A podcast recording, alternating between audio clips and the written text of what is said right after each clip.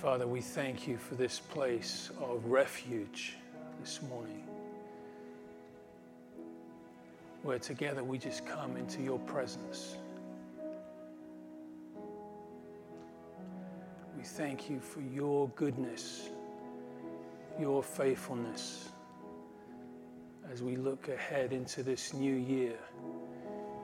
We just look back with great thankfulness and look ahead with great expectation. For you are faithful, you are true, you are good. Mm, thank you, God. We ask together for your blessing upon this local assembly. We ask for a year of health, physical, mental health, spiritual health. We ask for answered prayers, for healings, for you to be clearly working in the hearts and lives of our church family. Pray for our loved ones this morning. We pray this would be a year for those that don't know you to be brought to faith. Pray for Debbie Engel this morning and Michelle at her bedside. We pray for grace in these as she is at the end of her journey. We pray for your blessing upon them pray for our dear brother James today. We pray for comfort, strength, healing, peace, your presence in his life. For Busy today, bless him. Or we could think of so many of our brothers and sisters in need of your prayer and grace. Thank you,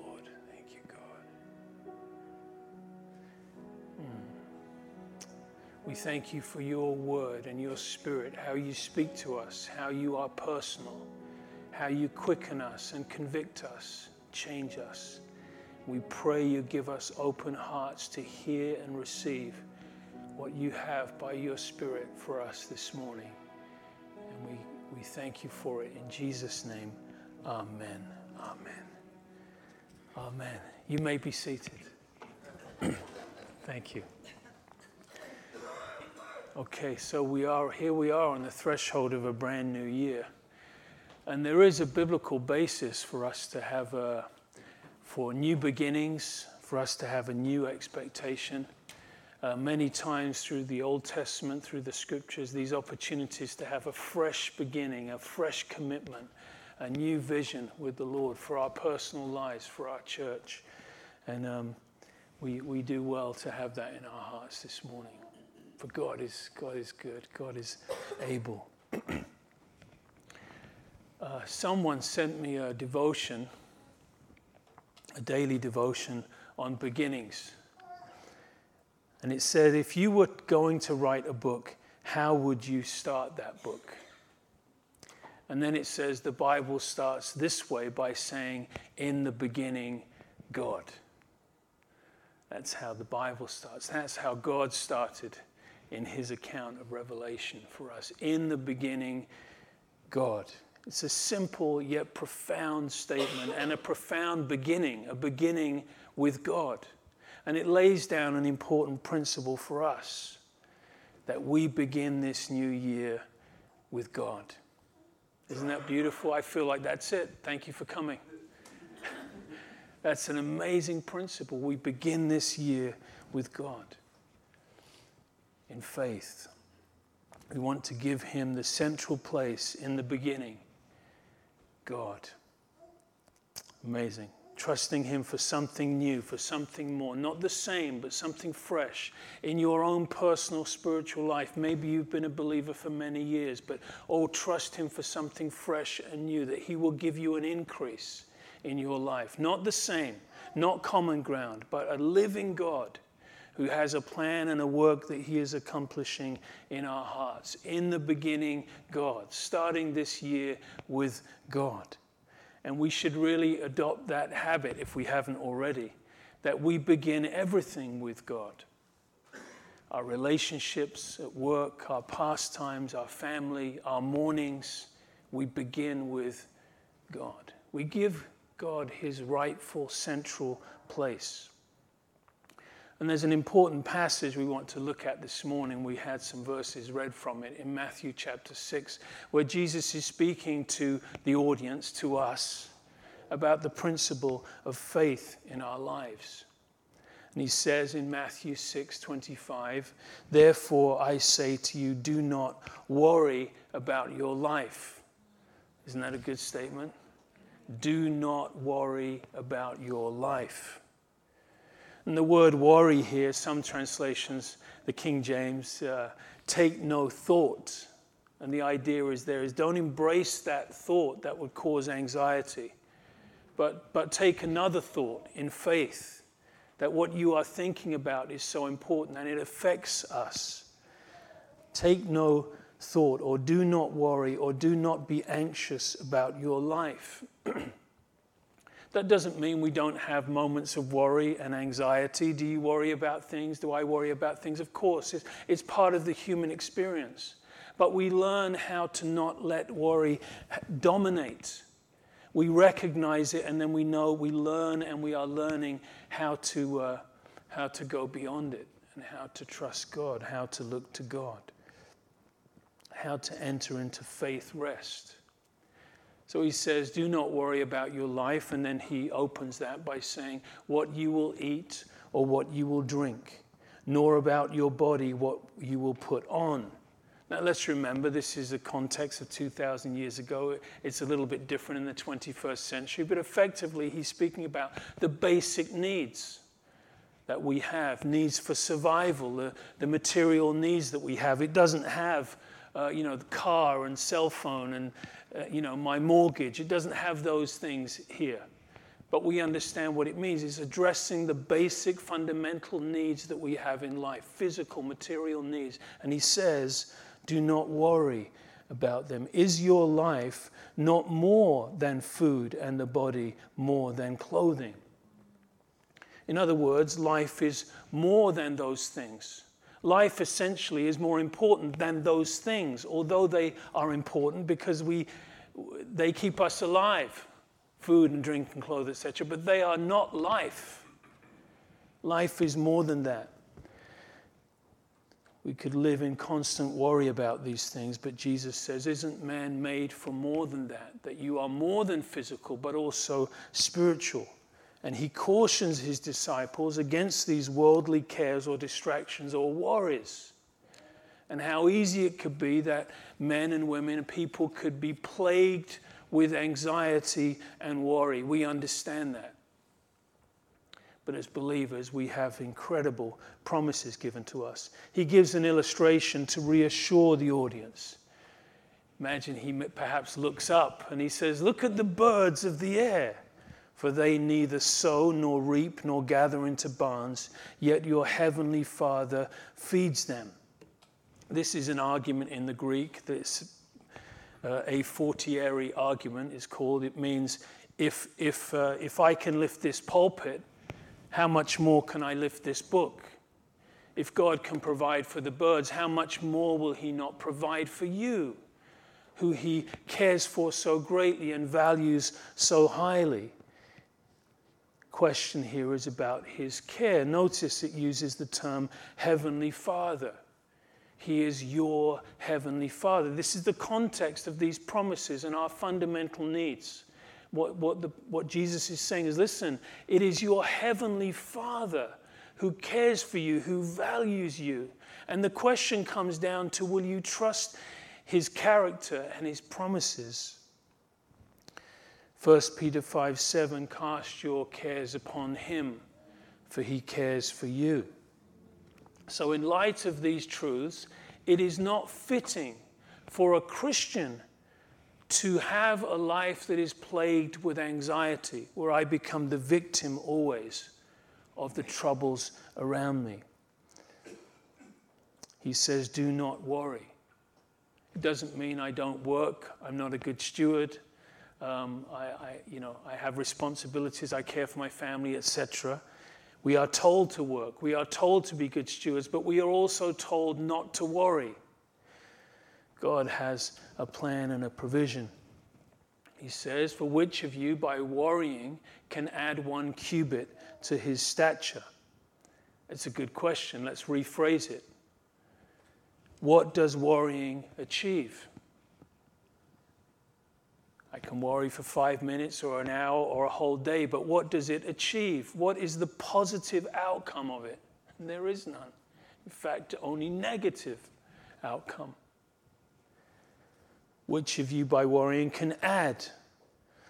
And that question, I imagine, would want to settle on the heart for a, for a bit. Worrying cannot change the situation, right? So it's better than worrying, it's better to pray. Because worrying doesn't change the situation, but praying does and can and will. So we uh, have learned and we are learning that when we sense that anxiety and that worry, we turn that into prayer. We, we take that and we send it up in a prayer. We say, Oh Lord, I'm not going to, my, here's my mind and my emotions. I begin to go around this situation like an atomic particle, and before I know it, I'm, I'm in a frenzy. But rather, I take that and I give it to God. I cast my cares upon Him. This is what it says, of course, in Philippians chapter 6 Be anxious for nothing, but in everything by prayer and supplication with thanksgiving, let your requests be made known to God. Be anxious for nothing, but in everything by prayer. And that's a good. Uh, good expectation, a good personal spiritual goal for this year. Oh Lord, increase my prayer life. Help me pray. Teach me how to pray. Teach me how to take worry and turn it into a, a prayer, to let my requests be made known to God. I love the uh, online prayer group we have. These prayers, they, they, hit the, uh, they hit the prayer group. And I, in my mind, I just imagine some of our precious uh, people of prayer in our church reading that and just bowing their head for a moment and just committing that to prayer, praying for one another. God hears, God answers. I love it at the small groups, how we open the small groups with a time of prayer and we pass around the prayer requests and we bow our heads and we pray because we believe that prayer is effective. The, the fervent, effectual prayer of a faithful man avails much. And what, look, at, look at the next verse. Be anxious for nothing, but in everything, let your request be made known to God, and the peace of God, which surpasses all understanding, will guard your hearts and minds through Christ. And when you do the, uh, the calculations, you see that anxiety is traded for peace.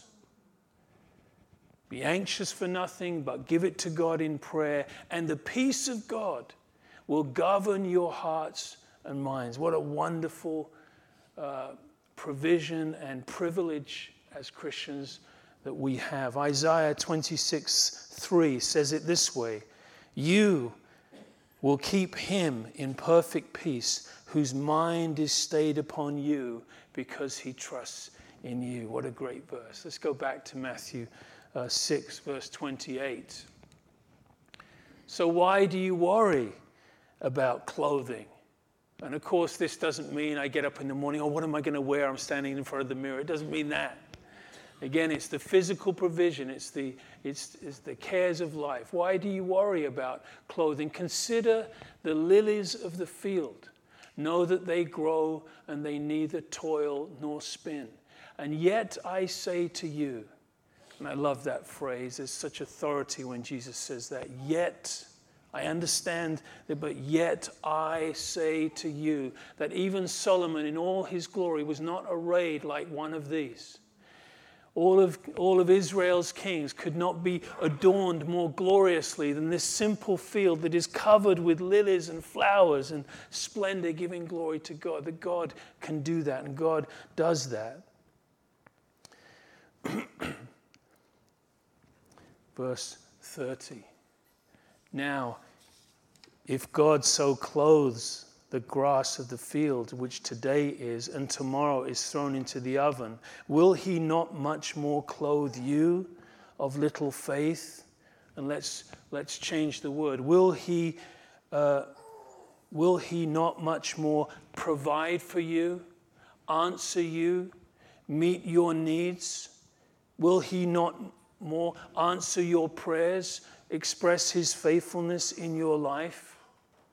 And then he says, Oh, you of little faith. He connects worry to faith, that one is present because of the absence of the other. One expels the other. Where there is faith, then anxiety is chased away, for there's a resting place we have in Him. Verse 31 Therefore, do not worry. Here it is again. It's echoed through the passage. Take no thought. Be anxious. Do not worry. Saying, What shall we eat? What shall we drink? Or what shall we wear? There are those three things again, uh, speaking of our, our basic needs. Verse 32 For after all these things the Gentiles seek. Now, what does that mean, the Gentiles? Aren't we Gentiles? Maybe we have some Jew- Jewish roots here, but we are Gentiles effectively, right? But the Bible speaks of this in a different way. The Bible speaks of a spiritual Jew. And also, here, this is speaking about a spiritual Gentile. In other words, it's speaking about those who do not have faith. In other words, instead of the word Gentile in this passage, you could put unbeliever or non Christian or those in the world for all these things. Don't unbelievers, non Christians seek for these things, but your heavenly Father knows that you need these things. In 1 Thessalonians 4 3, where it speaks of Gentiles, it says, speaks about the lusts of the Gentiles who do not know God. There's the defining part of it. It's speaking about those who don't know God, but we do know God. More than that, we are His children and He is our Heavenly Father. And I love this phrase for your heavenly Father knows that you need all of these things. Your heavenly Father knows what you need. It's so comforting and reassuring. The unbelieving world, the unbeliever, the non Christian, may, may lay all of its anxieties in these things. What's going to happen tomorrow? How am I going to pay this bill? And what about this issue? And all of it. And we understand that. But we also know that we don't have to um, be the victim and be haunted by that all the time, but we can give it to God. We find a resting place in these truths that our Heavenly Father knows what we need. And if He provides for the, for the birds, etc., how much more will He not provide for us? Wonderful. So here He has said, you know, don't worry, be anxious for nothing. But then He says, uh, do this. This is what you should do. But, in contrast to worrying about all of those things, but seek first the kingdom of God and his righteousness. And all these things shall be added to you. Now, that's an amazing verse to hold in our hearts as we look forward to this next year. Seek first the kingdom of God. And all of these things, what things? The things that are mentioned, the, the basic uh, needs for life and survival that we could become so occupied with. But it says here, seek first. And that means, speaks of um, priority, of order. We are seekers. Every person is a seeker. But this is saying, seek first those things that are uh, basic needs are not the primary focus in my life, but first I seek Him. Maybe there you could probably, we could pass the microphone and you could share examples of how God has added these things to your life. Where you remember you were, I don't know, I was just seeking Him, I was praying to Him, and, and then these things were added. And I could sense that it was a spiritual blessing. I remember years ago when we lived in Budapest, um, there was a, uh, through the international school, we had a Chinese connection, and he said, Listen, we, the Chinese believers in we need teaching. Can you help us? And, uh, and I was already pastoring another church. I was teaching in the Bible college. I was the chaplain in the school. I was the full time science teacher in the school. I led an outreach and I started my master's degree. And I didn't need anything else. But I prayed and I was so moved by, by their requests. I, I said, okay, Lord. And I was asking people, does anyone want to do a Chinese? And no one. And in my heart, I just knew I had to do it. So we did it. We did a Bible study for two or three years for all of the Chinese that wanted to, and they would come. And eventually they said, Listen, all of the things that you are teaching, or we want to experience them in church life. Can you start a church? And said, oh. And we did it by faith. We started a church. We, we rented a little shop front and we converted it to a chapel and we began to preach and teach. And the church grew, and there's a wonderful Chinese church in Budapest today. And I remember when we were, when we were there, we got paid so little in the school, and we had the kids, and, and, and we were so often uh, right down to the wire like where is where are we going to get the next bag of shopping from? I remember we would pull up in the petrol station and okay everyone out. We would be looking down the seats for coins and just trying we would scrape it together and put you know two pounds worth of petrol in the car just to get home. You know it were really tight times. And i remember some nights after the chinese church i would i would go okay i would get my bag i would go into my car and i would know there'd be an envelope in my bag. And i was like what's that I would open the envelope and there would be whatever, 50 pounds or something. And I was, oh my gosh, nothing said, just quietly. And that would happen again and again. And unbeknown to them, we were right at the end and praying, Oh Lord, we're trusting you. We're seeking Him first. We're trusting Him. We're ministering. We're living by faith. And again and again, in that way and many other stories like that, where God can faithfully show His hand. That doesn't mean you have to do ministry in the church or have to start a church or a Bible study. But whatever you do, you do it unto the Lord. Whatever you do, you do it by faith even if it seems menial or secular or, or just every day, when you give that to the Lord, that becomes sacred and that's precious and that's valuable. When I'm raising my kids or I'm doing the washing up or I'm going to work, whatever it is, I sanctify that unto the Lord. I say, Oh Lord, I'm, I'm giving this to you. I'm seeking you first in my family and in my work.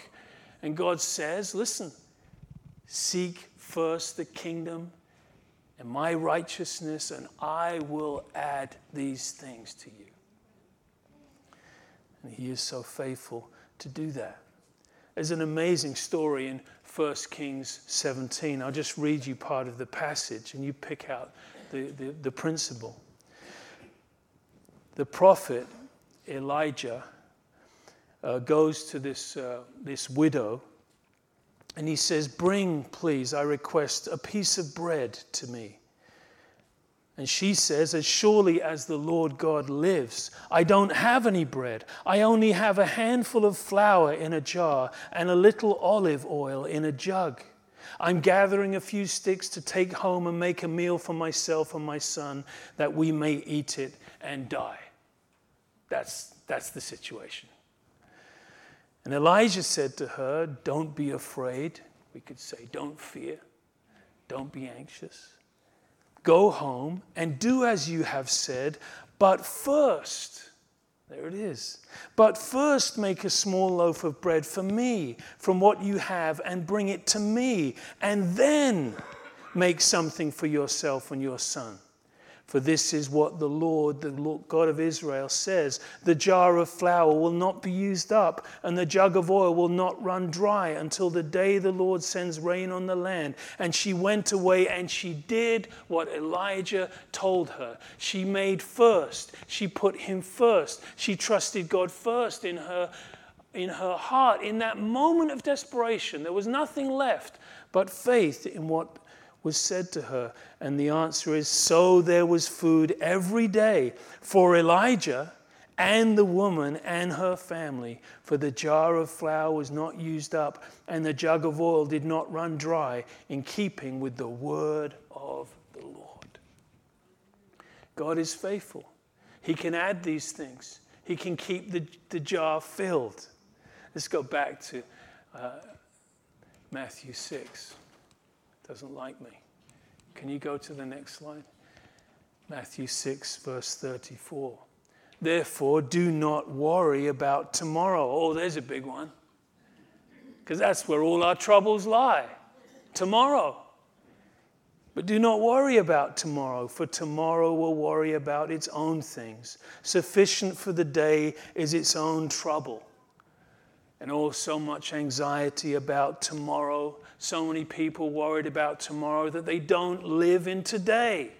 How sad it is that we'll be so robbed of life itself, joy itself relationships and the, the things that are so enriching for our life. We'll be so worried about tomorrow that we miss what we could enjoy today. Certainly, we have to. We have a calendar. We can plan. We can work. We are good stewards. We think about tomorrow that way. But we don't live in fear and worry. We can be robbed of so much. There's an amazing principle in the Old Testament in Leviticus 25. Every seven years, they would rest the fields. It was like a Sabbath in the agricultural system.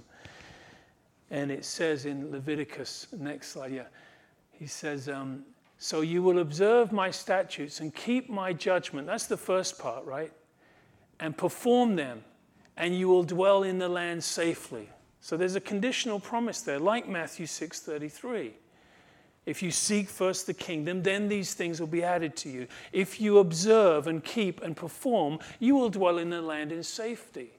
And then the land will yield its fruit, and you will eat your fill. Wonderful words. And dwell there in safety. There is the promise connected. The next verse. And if you say, What shall we eat in the seventh year, since we shall not sow or gather in our produce? here's the father, and he's got his four children and his wife, and he's, I'm not going to sow that year. Oh God, what, what is going to happen? I know sometimes, you know, that question, you know, your wife, your children, the children ask their mom, Mom, what's going to happen? She says, It's okay, it's all okay. Then the wife goes to the husband, What's going to happen? He's like, It's okay, it's okay. And the husband goes, God, what's going to happen? God is like, It's okay. I'll show my faithfulness. And here the father say, or the family saying, What shall we eat in the seventh year? And look at this. Then I will command my blessing on you in the sixth year, and it will bring forth produce enough for three years. What a wonderful, wonderful promise that is. So take no thought, be anxious for nothing.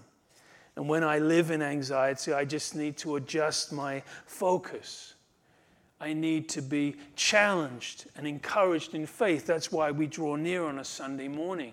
That's why we love to hear the word, because how beautifully and intimately and personally God addresses the heart. And we go and say, Oh, Lord, thank you. Oh, I needed that. I needed you to speak to me and, and just set my heart aright for this day, for this week, for this year, that I would seek you afresh. Now, in Haggai chapter 1, and we'll close out with this, there's an amazing passage which, which reveals this principle, opens this principle even more for us. The context, as you may remember, the remnant returned from captivity. They started to rebuild the temple. They laid the foundation and then they stopped. And it began to get overgrown, and the temple was neglected, and the people began to get wrapped up in their own lives and they're building out their own houses, living their own lives, their own businesses, and the temple lay waste, or in other words, was not being rebuilt. So God sends a prophet to speak to the people. The years pass, and there the foundation is laid. That's the very reason the remnant were flipped in the captivity to return to rebuild, and it had stopped. They completely had lost their identity, their focus, their purpose their priorities, we could say they were not seeking God or his kingdom first. They had begun to seek their own needs first. So let's look at what the prophet says. Thus speaks the Lord of hosts, saying, This people says, The time has not come, the time that the Lord's house should be built. And this exposes their priorities. The people were saying, It's not time. It's not now. We've got other things to take care of. I'll get to God's house later, but my house needs to be built. This is the opposite of what David said. Remember when he said, I want to build God a house? Remember that? I want to, and that, that was the opposite. But here they're saying, No, no, I need to build myself a house. And the prophet exposes this mispriority. And the word of the Lord came by Haggai, the prophet, saying, Is it time for you yourselves to dwell in your paneled houses and this temple to lie in ruins? And of course, it's not wrong in itself that they would dwell in paneled houses. That's not the point. It's not wrong to have a beautiful house and material things. That's not the point. It's about priorities. We've already said if I seek God, maybe He adds that. He gives me a beautiful paneled house. That's not the point. It's priorities in the heart. He says, verse 5 Now therefore, thus says the Lord of hosts, consider your ways. I love that phrase. It's repeated in the passage. Hit the pause button. Consider your ways. Consider what you are doing. Consider your priorities ask the question why, why is this happening this way? And again, that's why the Word of God, how often it causes us to consider our ways, how it searches the heart. But look, he explains what he means. Consider your ways. You have sown much and bring in little.